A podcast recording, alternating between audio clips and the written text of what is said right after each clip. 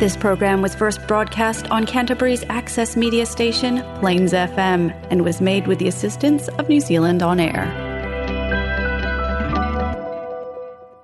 கலாபம்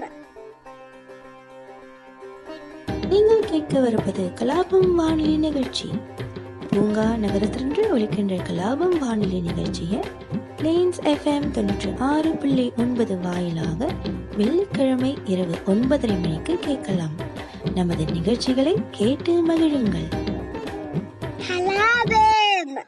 இனிய வணக்கம் நேயர்களே. கலாபம் நிகழ்ச்சியில் உங்களை சந்திப்பது விஜயஸ்ரீ. இன்று மே ஐந்து இரண்டாயிரத்து இருபத்தி மூன்று தமிழுக்கு சித்திரை மாதம் இருபத்தி இரண்டாம் தேதி திருவள்ளுவர் ஆண்டு இரண்டாயிரத்து ஐம்பத்தி நான்கு. திருக்குறள் கலாபம் நிகழ்ச்சியில் இதுவரை பல அதிகாரங்களை நாம் படித்து தெரிந்து கொண்டுள்ளோம். இன்று அதிகாரம் பன்னிரண்டு நடுவு நிலைமை குரல் நூற்றி பதிமூன்று மற்றும் குரல் நூற்றி பதினான்கு படித்து தெரிந்து கொள்ளப் போகிறோம். பல வேளைகளில் குரலை கேட்கும்போது அல்லது படிக்கும்போது அந்த பொருளை புரிந்து கொள்வது சற்று கடினமாக இருக்கலாம். ஆனால் அந்த குரலை பொருளை தெரிந்த பிறகு அதை நம் வாழ்க்கையில் எப்படி பின்பற்றுவது என்பது மிகவும் சுலபமாக ஆகிவிடும். அப்படி குரலை நமக்கு புரியும் வகையில் எடுத்துச் சொல்லும் ஒருவர்தான் இலங்கை ஜெயராஜ். அவருடைய காணொளிகளை நிறைய நிகழ்ச்சிகளில் நான் ஒளிபரப்பியுள்ளேன். இன்றைய நிகழ்ச்சியிலும் திருக்குறளை விளக்கிச் சொல்ல அவர் வருகிறார். அவருடைய காணொளியை சற்று நேரத்தில் கேட்போம்.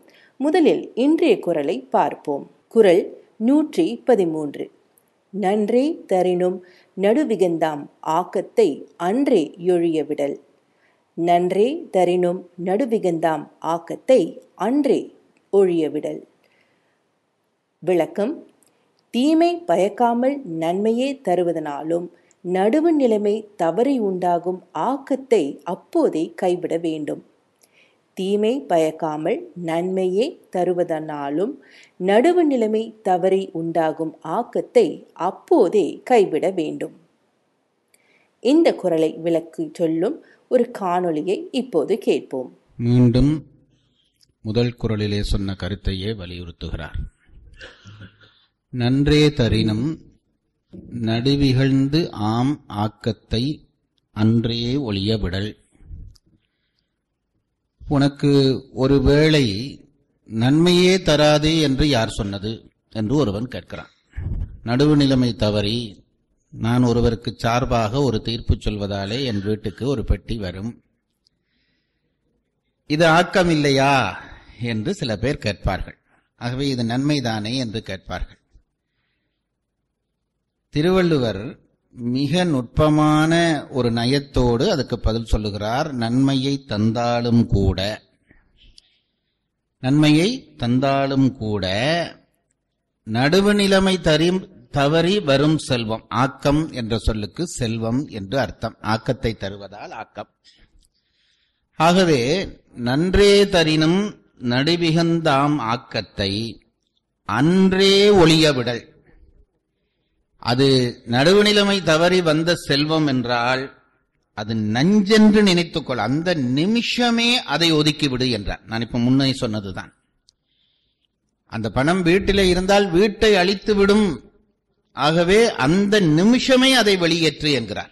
அந்த நிமிஷமே வெளியேற்று என்கிறார். நடுவு நிற்றலை ஒளிதலான் வரும் ஆக்கம். நீ நடுவு நிலைமை இல்லாமல் இருப்பதனாலே ஒரு செல்வம் வரும் என்றால் அதனை ரே என்பதற்கு அந்த திகதியிலே என்று பொருள் எடுக்கக்கூடாது அப்பொழுதே என்று பொருள் எடுக்க வேண்டும். இன்றைக்கு கொண்டு வந்து விட்டார். அப்பா ஒரு பை நிறைய பணம். இது எப்படி வந்தது என்று அம்மா கேட்க வேண்டும். இது அட்டியல் பண்ணலாமா என்று கேட்கக்கூடாது இது எப்படி வந்தது என்று கேட்டு அப்பா சொல்லுகிறார் நான் இப்படி ஒரு ஓரம் பேசி இந்த பணம் வந்தது. என்று சொன்னால் அதை அன்றைய ஒளிய விடல் என்றால் உடனே அம்மா சொல்ல வேண்டும் இதை எனக்கு வேண்டாம் கொண்டு போங்கள். அப்ப அப்பா சொல்ல பார்ப்பதில் இன்றைக்கு கொண்டு போக முடியாது நாளைக்கு கொண்டு போகிறேன் என்பார் அதுக்கு திருவள்ளுவரை சா திருவள்ளுவர் என்ன சொல்லியிருக்கிறார்? அன்றே ஒளிய விடல் என்று தானே சொல்லியிருக்கிறார். அப்போ நான் இன்றைக்கு ஒரு நாள் எனக்கு அவகாசம் கொடு நாளைக்கு கொடு. அந்த பேச்சு இருக்கப்படாது. அன்றே என்பதற்கு என்ன அப்பொழுதே. வந்து விட்டாயா? நீ ஷூ கழட்ட வேண்டாம் கோட் கழட்ட வேண்டாம் இப்படியே போ. இந்த பணத்தை கொண்டு போய் எங்கே வாங்கினாயோ கொடுத்து விடு. இந்த சொல்லுக்குள்ளே இப்ப நான் விரித்து சொல்வதாக கொஞ்சம் மிரட்டத்தக்கதாக சொல்வதாக நினைக்காதீர்கள். இவ்வளவு சொல்லும் குரலுக்குள்ளே இருக்கிறது. இல்லாவிட்டால் அன்றே என்ற சொல்லுக்கு பெருமை எழுதுகிற பொழுது என்ன எழுதுகிறார்? அப்பொழுதே அதை போக பண்ணிவிடு. ஏனென்றால் நெருப்பை வீட்டிலே கட்டிலுக்கு கீழே தலானிக்கு கீழே நெருப்பை இன்றைக்கு ஒரு நாளைக்கு வைத்து விடுகிறேன். என்று எவனாவது வைப்பானா சுட்டு பொசுக்கி விடுமே வீட்டை எரித்து விடுமே. அதுபோலத்தான் நடுவு நிலைமை தவறி வந்த பணமும் உன் குடும்பத்தை எரிக்கப் போகிறது. சந்ததியை காப்பாற்றுகிறேன் என்று இதை கொண்டு ஒரு நாள் இது வைத்திருந்தாலே வீடு மாசுபட்டு விடும். இதை வெளியே கொண்டு போ என்று சொல்லுகிறார் திருவள்ளுவர். நன்றே தரினும் என்றார் அல்லவா? நாங்கள் என்ன பொருள் சொல்வோம்? நன்மையை தந்தாலும் கூட. பரிமலர் சொல்லுகிறார் தரினும் என்று ஐயக்கருத்தால் சொன்னபடியால் அது தராது என்கின்ற அர்த்தம் அதற்குள்ளே உண்டு என்கிறார். நன்றே தரினும் என்பதிலே ஐயக்கருத்தல்லவா நான் வந்தாலும் பெறுவேன் என்றால் என்ன அர்த்தம்? அது ஐயமாக நான் சொல்லுகிறேன் என்று அர்த்தம். சில ஐயங்கள் இல்லை என்பதற்கு அர்த்தம். நான் செத்தாலும் உன்னை கைவிட மாட்டேன். என்றால் என்ன அர்த்தம்? நான் சாக மாட்டேன் உன்னை கைவிட மாட்டேன் என்று அர்த்தம். சில ஐயக்கருத்துக்கள் இன்மையை குறித்து நிற்கும். இங்கே நன்றே தரினும் என்ற ஐயக்கருத்து தராது என்பதை உறுதிபடச் சொல்வதற்காக திருவள்ளுவர் அதை ஐயக்கருத்தாக போட்டார். ஏனென்றால் சில பேர் இதை வச்சு பிடிப்பான். தர்க்கம் பண்றவன் இதை வச்சு பிடிப்பான். திருவள்ளுவரே சொல்லித்தானே இருக்கிறார். சில வேளை நன்மை தரலாம் என்று சொல்லி இருக்கிறாரே ஆகவே நன்மை வரும் என்று நினைத்து விட விடாதே. அந்த கருத்தை ஐயக்கருத்தாக சொன்னபடியால் அது நடக்காது என்ற அர்த்தத்திலே தான் சொல்லியிருக்கிறார் என்பதை பரிமேலழகர் நினைப்பூட்டுகிறார். நன்றேதரினும் நடுவிகந்தாம் என்று இருக்கிறது. இகந்து என்று குரலிலே சுருக்கமாக நிற்கிறது. நன்று நன்றே தரினும் நடுவு இகந்தளான் வரும் ஆக்கம் என்று இருக்க வேண்டியது நடுவு இகந்தாம் ஆக்கம் என்று இருக்கிறது. இதை அது சுருக்க விகாரம் என்று எடுத்துக்கொள்ள வேண்டும் என்கிறார். இதிலே சில சொற்கள் இன்றைய பயிற்சியிலே நாங்கள் பிரயோகத்தில் இல்லாத சொற்கள். அதாவது செல்வத்துக்கு ஆக்கம் என்ற சொல்லை நாங்கள் பயன்படுத்துவது இல்லை. ஆனால் திருக்குறள் மூலமாக அதை பயின்று கொள்ளுங்கள். ஆக்கம் என்று வருகிற இடங்களிலே சில இடங்களிலே ஆக்கம் என்ற சொல் செல்வத்தை குறிக்கும். இன்னொன்று நடுவு இகந்து ஆம் ஆக்கத்தை. நாங்கள் இப்பொழுது சொல்லுகிற பொழுது ஆகின்ற ஆக்கத்தை என்று பேசுவோம். நடுவிகந்து ஆகின்ற ஆக்கத்தை தான் ஆகின்ற என்பதுதான் ஆம் என்று நிற்கிறது. இதெல்லாம் அந்த காலத்து தமிழ் பயிற்சி முறை. இதை கொஞ்சம் பழகி கொண்டால் தான் இனி வருகிற பொழுது லேசா உள்ளே போகலாம். அதுக்காக. அடுத்தது குரல் நூற்றி பதினான்கு தக்கார் தகவலர் என்பதவரவர் எச்சற்றார் காணப்படும். தக்கார் தகவலர் என்பதவரவர் எச்சத்தார் காணப்படும்.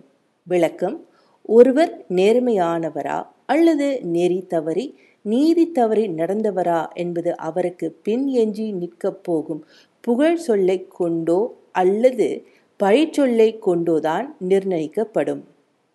ஒருவர் நேர்மையானவரா அல்லது நெறி தவறி நீதி தவறி நடந்தவரா என்பது அவருக்கு பின் எஞ்சி நிற்கப் போகும். புகழ்ச்சொல்லை கொண்டோ அல்லது பழிச்சொல்லை கொண்டோதான் நிர்ணயிக்கப்படும்.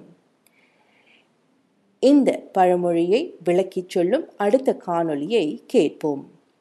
ஒரு விஷயம் சொல்லுகிறார் இந்த குரல்ல. என்னவென்றால் இந்த உலகத்திலே தகுதியானவன் யார் தகுதியற்றவன் யார்? தக்கார் அதான் இந்த தக்கார் என்ற சொல்லே வந்தது. பிறகு கோயிலிலே அதை போட்டார்கள். கோயில்களை நிர்வகிக்கிறவர்களுக்கு தக்கார். அதாவது தக்கார்கள் நிர்வகிப்பார்கள் என்ற நம்பிக்கையிலே போடப்பட்ட சொல். அப்படித்தான் இருக்க வேண்டும். ஏனென்றால் எனக்கு நேற்று கூட ரொம்ப ராத்திரி மனக்கவலைப்பட்டேன். மதுரை மீனாட்சி அம்மன் கோயிலே கிழக்கு வாயிலே தீப்பற்றி அறிந்திருக்கிறது இதெல்லாம் உட்பாதங்கள். விளையாட்டாக எடுக்காதீர்கள். இது ஏதோ ஒரு தேசத்துக்கு தீமை வரப்போவதற்கான குறியீடுகள். எங்கோ பிழை நடக்கிறது. அது யாரிலையோ எவரிலையோ எங்கோ பிழை நடக்கிறது. கோயிலில் செய்கிற பணி என்பது இந்த தக்கார் என்ற சொல் வந்தபடியால் அதை சேர்த்து சொல்லுகிறேன். கோயிலே செய்கிற பணி என்பது லேசான பணி அல்ல. நீதிபதி பணியை விட உயர்ந்த பதவியாக இருக்க வேண்டும். நான் இப்போதைய நீதிபதிகளை சொல்லவில்லை. நீதிபதி அதாவது அவ்வளவு நடுவு நிலைமை வேண்டும். சின்ன தவறு நிகழ்ந்து விட்டாலும் ஏனென்றால் உலகை காக்கிற தெய்வத்தினுடைய பணியை காக்க நாம் நியமிக்கப்படுகிறோம். உலகை காக்கிற தெய்வத்தை காக்கிற பணியில் ஈடுபடுகிறோம். சின்ன தவறு வந்தாலும் அது பெருந்தவறாக ஆகிவிடும். தினைத்துணை பனைத்துணையாக மாறிவிடும். ராமாயணத்திலே ஒரு உபகதை உண்டு. ராமாயணத்துக்குள்ளே இல்லை ஒரு உபகதையாக சொல்வார்கள். ஆட்சி முடிந்து ராமன் இந்த போரெல்லாம் முடிந்து சீதையோடு வந்து பிரச்சனைகள் எல்லாம் முடிந்து சீதையோடு ராமன் ஆட்சியிலே இருக்கிறான். ஒரு நாள் அவனுடைய அத்தானி மண்டபத்திலே இருந்து மந்திரி பிரதானிகளோடு இருக்கிறான். அப்போது அவனிடம் இந்த சேவகன் வெளியில் நின்ற சேவகன் அவசரமாக ஓடி வந்தான். ஓடி வந்தால் அவன் வந்த பதட்டத்திலே ஏதோ பிரச்சனை என்று ராமனுக்கு தெரிகிறது. இதெல்லாம் ராமாயணத்திலே இல்லாத கதைகள் அதை பற்றி வந்த கதைகள். உடனே ராமன் கேட்டா என்னப்பா இவ்வளவு அவசரமா ஓடி வருகிறாய்? என்ன பிரச்சனை? என்றால் சுவாமி வாசலிலே ஒரு ஆச்சரியம் நடக்கிறது என்றான். என்ன ஆச்சரியம்? என்று கேட்டால் அவன் சொன்னான் கோயில் வாசலிலே ஒரு சொறி நாய் வந்து நிற்கிறது. இது ஒரு ஆச்சரியமா? என்று ராமன் கேட்டான். அது ஆச்சரியம் இல்லை சுவாமி. ஒரு சொறி நாய் வந்து நிற்கிறது. அந்த சொறி நாயினுடைய தலையிலே இருந்து மண்டை உடைந்து ரத்தம் ஓடிக்கொண்டிருக்கிறது. இது கூட ஆச்சரியம் இல்லை சுவாமி. அந்த நாய் மனுஷ பாசையிலே பேசுகிறது என்றான் சேவகன். ராமனுக்கு ஆச்சரியம். என்ன பேசுகிறது என்றால் நான் ராமனை சந்தித்து ஒரு வழக்கு சொல்ல வேண்டும் என்னை விடு. ஒரு வழக்கு சொல்ல வேண்டும் ராமனிடம் என்னை விடு என்று நாய். அத்தானி மண்டபத்துக்குள்ளே நாய்களை விடக்கூடாது. கோயில் போல கருதப்படுவது. அரசனுடைய அவை கோயிலாக கருதப்படுகிறது என்றபடியால் சில இதிலே விடக்கூடாது என்று ஒரு சம்பிரதாயம் பேணி வைத்திருந்தார்கள். நாயை அத்தானி மண்டபத்துக்குள்ளே விடலாமா? எனக்கு என்ன பண்ணுவது என்று தெரியவில்லை சுவாமி. உங்களிடம் சொல்ல வந்தேன் என்றான். இதை கேட்ட உடனே ராமன் சொன்னான் முறை வேண்டி வந்தால் உடனடியாக அவர்களுக்கு காட்சி கொடுக்க வேண்டியது அரசனுடைய கடமை. நான் நேற்றே சொன்னேன் முறை வேண்டி வந்தார்க்கும் குறை வேண்டி வந்தார்க்கும் அரசன் காட்சி கொடுக்க வேண்டும். அப்போ நீ பரவாயில்லை. அது பிறகு பார்த்துக்கொள்ளலாம். நாயை உள்ளே அனுப்புன்ற உடனே நாய் உள்ளே வந்தது. ரத்தம் வழிகிறது சொறி நாய் வாசல்ல வந்து ராமனுக்கு முன்னாலே நின்றது. ராமன் அந்த நாயை பார்த்து எனக்கு ஏதோ வழக்கு சொல்ல வந்தாயாமே என்ன வழக்கு? என்று கேட்டான். இந்த நாய் சொன்னது இது இப்ப நான் திருக்குறள்ல இருந்து கொஞ்சம் உள்ள போறேன். இதுவும் திருக்குறள் தான் என்று நினைத்துக் கொள்ளுங்கள். இப்போ நாய் சொன்னது சுவாமி நான் பிறந்து எனக்கு முதுமை காரணமாக உடம்பிலே இந்த சொறியெல்லாம் வந்து நோய்வாய்ப்பட்டு விட்டேன். அந்த நோய் களைப்பினாலே இன்றைக்கு கோயில் பக்கமாக சுத்தி வந்து அந்த கோயிலுக்கு ஒரு தர்மகத்தா இருந்தார் அவர் ஒரு பிராமணர். அவர் வீட்டு வாசல்ல வந்து களைப்பினாலே படுத்து விட்டேன். அவர் கொஞ்சம் கடும் கோபக்காரர் எடுத்ததுக்கெல்லாம் கோவப்படுகிற ஒருத்தர். வீட்டிலையும் அன்றைக்கு அவருக்கு ஏதோ சண்டை போல் இருக்கிறது மனைவியோடு. அங்க காட்ட முடியாத கோபத்தை பல பேர் வெளியில தானே காட்டுறது. அந்த கோபத்திலே வெளியில வந்தார் நான் வாசல்ல படுத்திருந்தேன் அவருடைய கால் என்னிலே இடறிவிட்டது நான் குலைத்தேன் அவருக்கு கோபம் வந்து விட்டது பக்கத்தில் இருந்த தடியை தூக்கி அடித்தார் என் மண்டை உடைந்து போய்விட்டது. நான் ஒரு பாவமும் செய்யவில்லை தடையை அடித்தார் மண்டை உடைந்து போய்விட்டது. அதுக்கு கொஞ்சம் கூட இறக்கப்படாமல் அவர் கோயிலுக்கு போய்விட்டார் நான் தான் உங்களிடம் முறையிடலாம் என்று வந்தேன் என்று முறையிட்டது. ராமன் பாடு பெரிய சங்கடமாக போய்விட்டது. ஒரு பக்கம் தக்காராக இருக்கிற பிராமணருக்கு எதிரான வழக்கு. வழக்கு வைக்கிறது ஒரு நாய். அதாவது நடுவு நிலைமை எப்படி இருக்க வேணும்ன்றதுக்கு இதெல்லாம் சாட்சி. ஒரு பக்கம் வழக்கு நாய் தானே சார் அது உள்ள போடு. அப்படித்தானே நாங்க சொல்லுவோம். மற்றது தக்கார். அதோட பிராமணர் ஜாதியிலும் உயர்ந்தவர் தக்காராவும் இருக்கிறார். இது என்ன பண்றது என்று ராமன் பாடு பெரிய சங்கடமாக போய்விட்டது. ஆனாலும் அவன் நடுவு நிலைமையோடு சொன்னான் போய் அந்த பிராமணரை கூட்டிக் கொண்டு வாருங்கள். போய் அவனை பிடித்து கொண்டு வந்தார்கள். அந்த தக்காரை அழைத்து கொண்டு வந்தார்கள். அழைத்து கொண்டு வந்து வைத்த உடனே ராமன் கேட்டான் இப்படி நாய் சொல்லுகிறது உண்மையா என்று. இது அந்த யுகம். நாங்களா இருந்தா ஐயோ இந்த நாயை நான் பார்க்கவே இல்லை என்றுவோம். அந்த பிராமணர் தக்கார் சொன்னார் உண்மைதான். இன்றைக்கு எனக்கு வீட்டில் பிரச்சனை கோபத்தில் வந்தேன். இந்த நாய் இப்படி காலில் இடர்பட்ட கோபத்தில் அடிச்சு விட்டேன். மண்டை உடைந்து போயிட்டது உண்மைதான் சுவாமி என்றான். இப்போ பழையபடி பெரிய பிரச்சனை இந்த மந்திரிமார்களுக்கும் ராமனுக்கும். இது என்ன தீர்ப்பு கொடுப்பது? ஒரு பக்கம் நாய் ஒரு பக்கம் தக்கார். இதில் என்ன தீர்ப்பு கொடுப்பது என்று எல்லாரும் கூடி ஆலோசிக்கிறார்கள். நாய்க்கு எதிராக தீர்ப்பு கொடுக்க முடியும். நாய்க்கு சார்பாகவும் கொடுக்க முடியுமா? இது நாய் எங்கே பிராமணர் எங்கே தக்கார் எங்கே? இதில் என்ன தீர்ப்பு கொடுப்பது என்று குழம்பினார்கள். அந்த குழம்பி கொண்டிருக்கிற நேரம் இந்த நாய்க்கு நாய் பழையபடி பேசியது ராமா உனக்கு பிரச்சனை இல்லை என்றால் தீர்ப்பை நான் கொடுக்கிறேன் என்றது ராமனுக்கு இது பெரிய ஆச்சரியம். இது தீர்ப்பை நாய் கொடுக்கிறது என்று சொல்லுகிறது? சரி சொல்லு பார்க்கலாம். என்ன தீர்ப்பு கொடுக்கலாம்? நீ சொல்லு பார்க்கலாம் என்று ராமன் கேட்டானா. அதுக்கு நாய் சொன்னதாம் இவர் இப்பொழுது இந்த சின்ன கோயில்ல தானே தர்மகத்தாவா இருக்கிறார். இந்த ஊர்லயே ஒரு பெரிய கோயில் இருக்கிறது. அதுக்கு இவரை தர்மகத்தாவாக ஆக்கு என்றான். ராமனுக்கு ஆச்சரியம். என்னப்பா தண்டனை கொடுக்கிற என்று தகுதி கொடுக்கிறாயே. ஒரு சின்ன ஊர்கோயில்ல இருந்தவரை பெரிய பெரிய பெரிய ஆலயத்துக்கு தர்மகத்தா ஆக்குன்ற இந்த நாய் சிபாரிசு பண்ணுது. நாயின் சிபாரிசு. ராமன் கேட்டான் என்னப்பா இப்படி சொல்கிறாயே? அதெல்லாம் நான் பிறகு சொல்லுகிறேன். நீ அவனுக்கு பதவியை கொடுத்து அனுப்பு. ராமனுக்கும் இதுல ஏதோ மர்மம் இருக்கிறது தெரிந்து போய்விட்டது. உடனே அவர் அந்த கோயிலுக்கு தக்காரா இவரை போட்டு நீங்க போங்க சாமியை நான் அனுப்பிட்டேன்.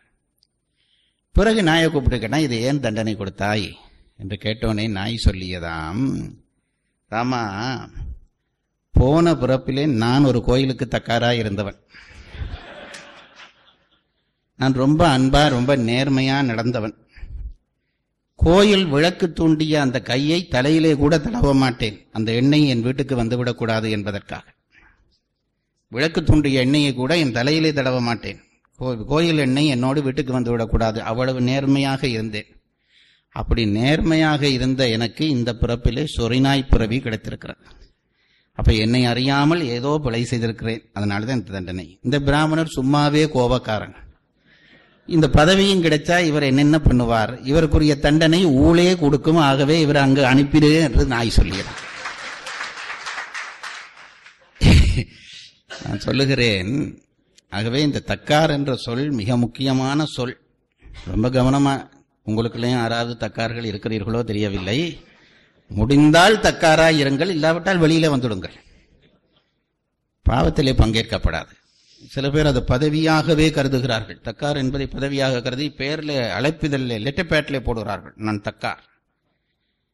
அப்படி சொன்னாலே ஆள் தக்கார் இல்லை என்று அர்த்தம். அப்போ இந்த தக்காரையும் தகவிலரையும் எப்படி இனம் காண்பது?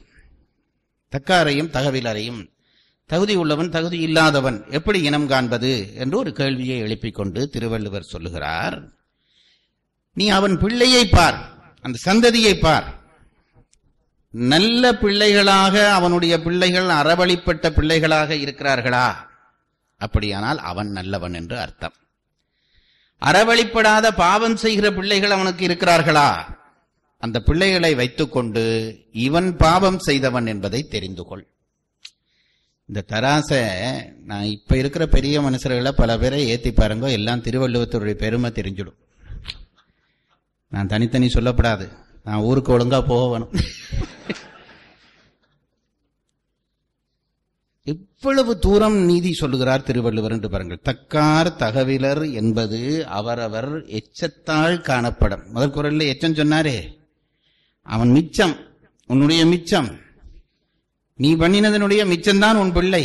நீ பாவம் பண்ணினால் அதனுடைய மிச்சமாக பாவமாக பிள்ளை இருக்கும். நீ எவ்வளவும் போட்டு மறைச்சுடலாம் அழகு பண்ணிடலாம் காரில் போகலாம். ஆனால் உன் பிள்ளை நிரூபித்து காட்டுவான்.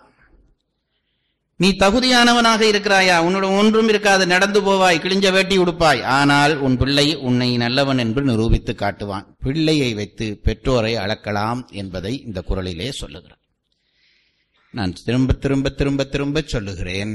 தயவு செய்து இந்த தர்ம நெறியிலே நின்று உங்கள் பிள்ளைகளை அதாவது பிள்ளைகளை நல்லவர்களாக்கி நீங்கள் தக்காராக உங்களை நிரூபியுங்கள்.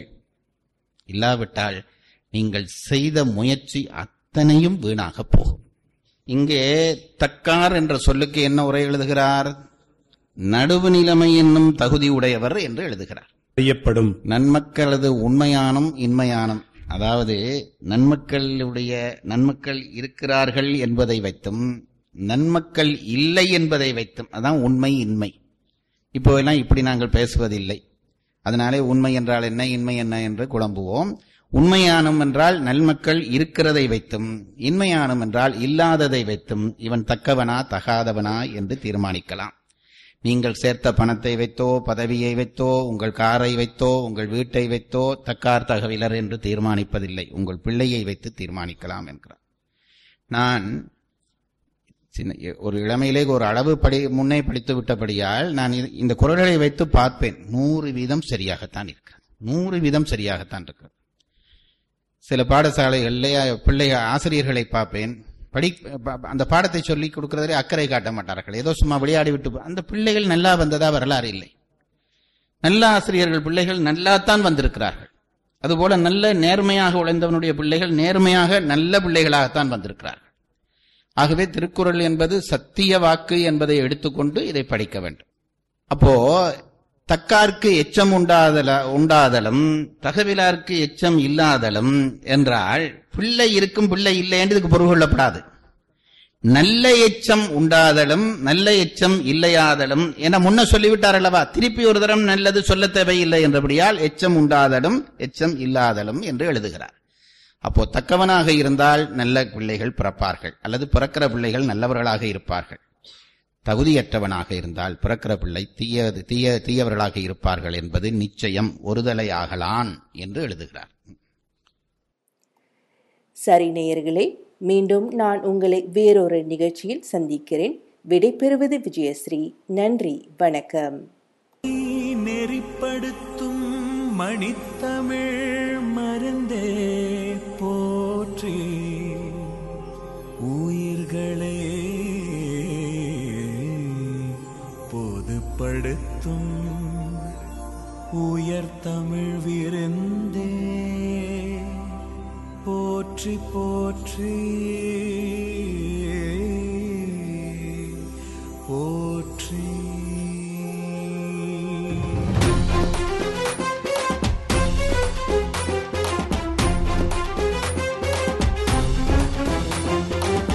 கெட்டும் குரலெட்டும் படியெங்கும் தமிழ் சொட்டும் விசை கட்டி கொண்டோமே கொண்டோமே. நடமிட்டும் அடவிட்டும் புகழ் முட்டும் குரல் சொல்லும் சதி தட்டி கொண்டோமே கொண்டோமே.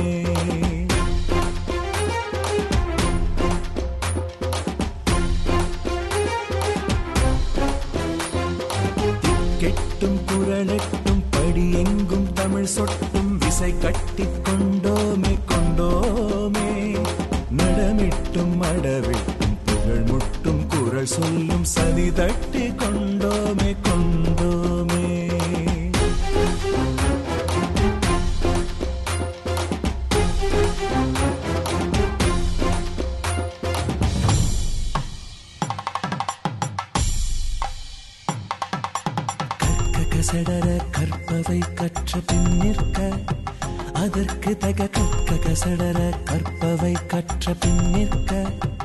அதற்கு தக கற்க கசடர கற்பவை கற்ற பின் நிற்க. அதற்கு தக திருக்குறள் படித்தால் உயிர் செடி துளிர்க்கும். திருக்குறள் குடித்தால் உயிரணு சிலிர்க்கும். ஒவ்வொரு குரலும் உயரிய மருந்து. நித்தமும் விரும்பி நீ அதை அருந்து அதன் வழி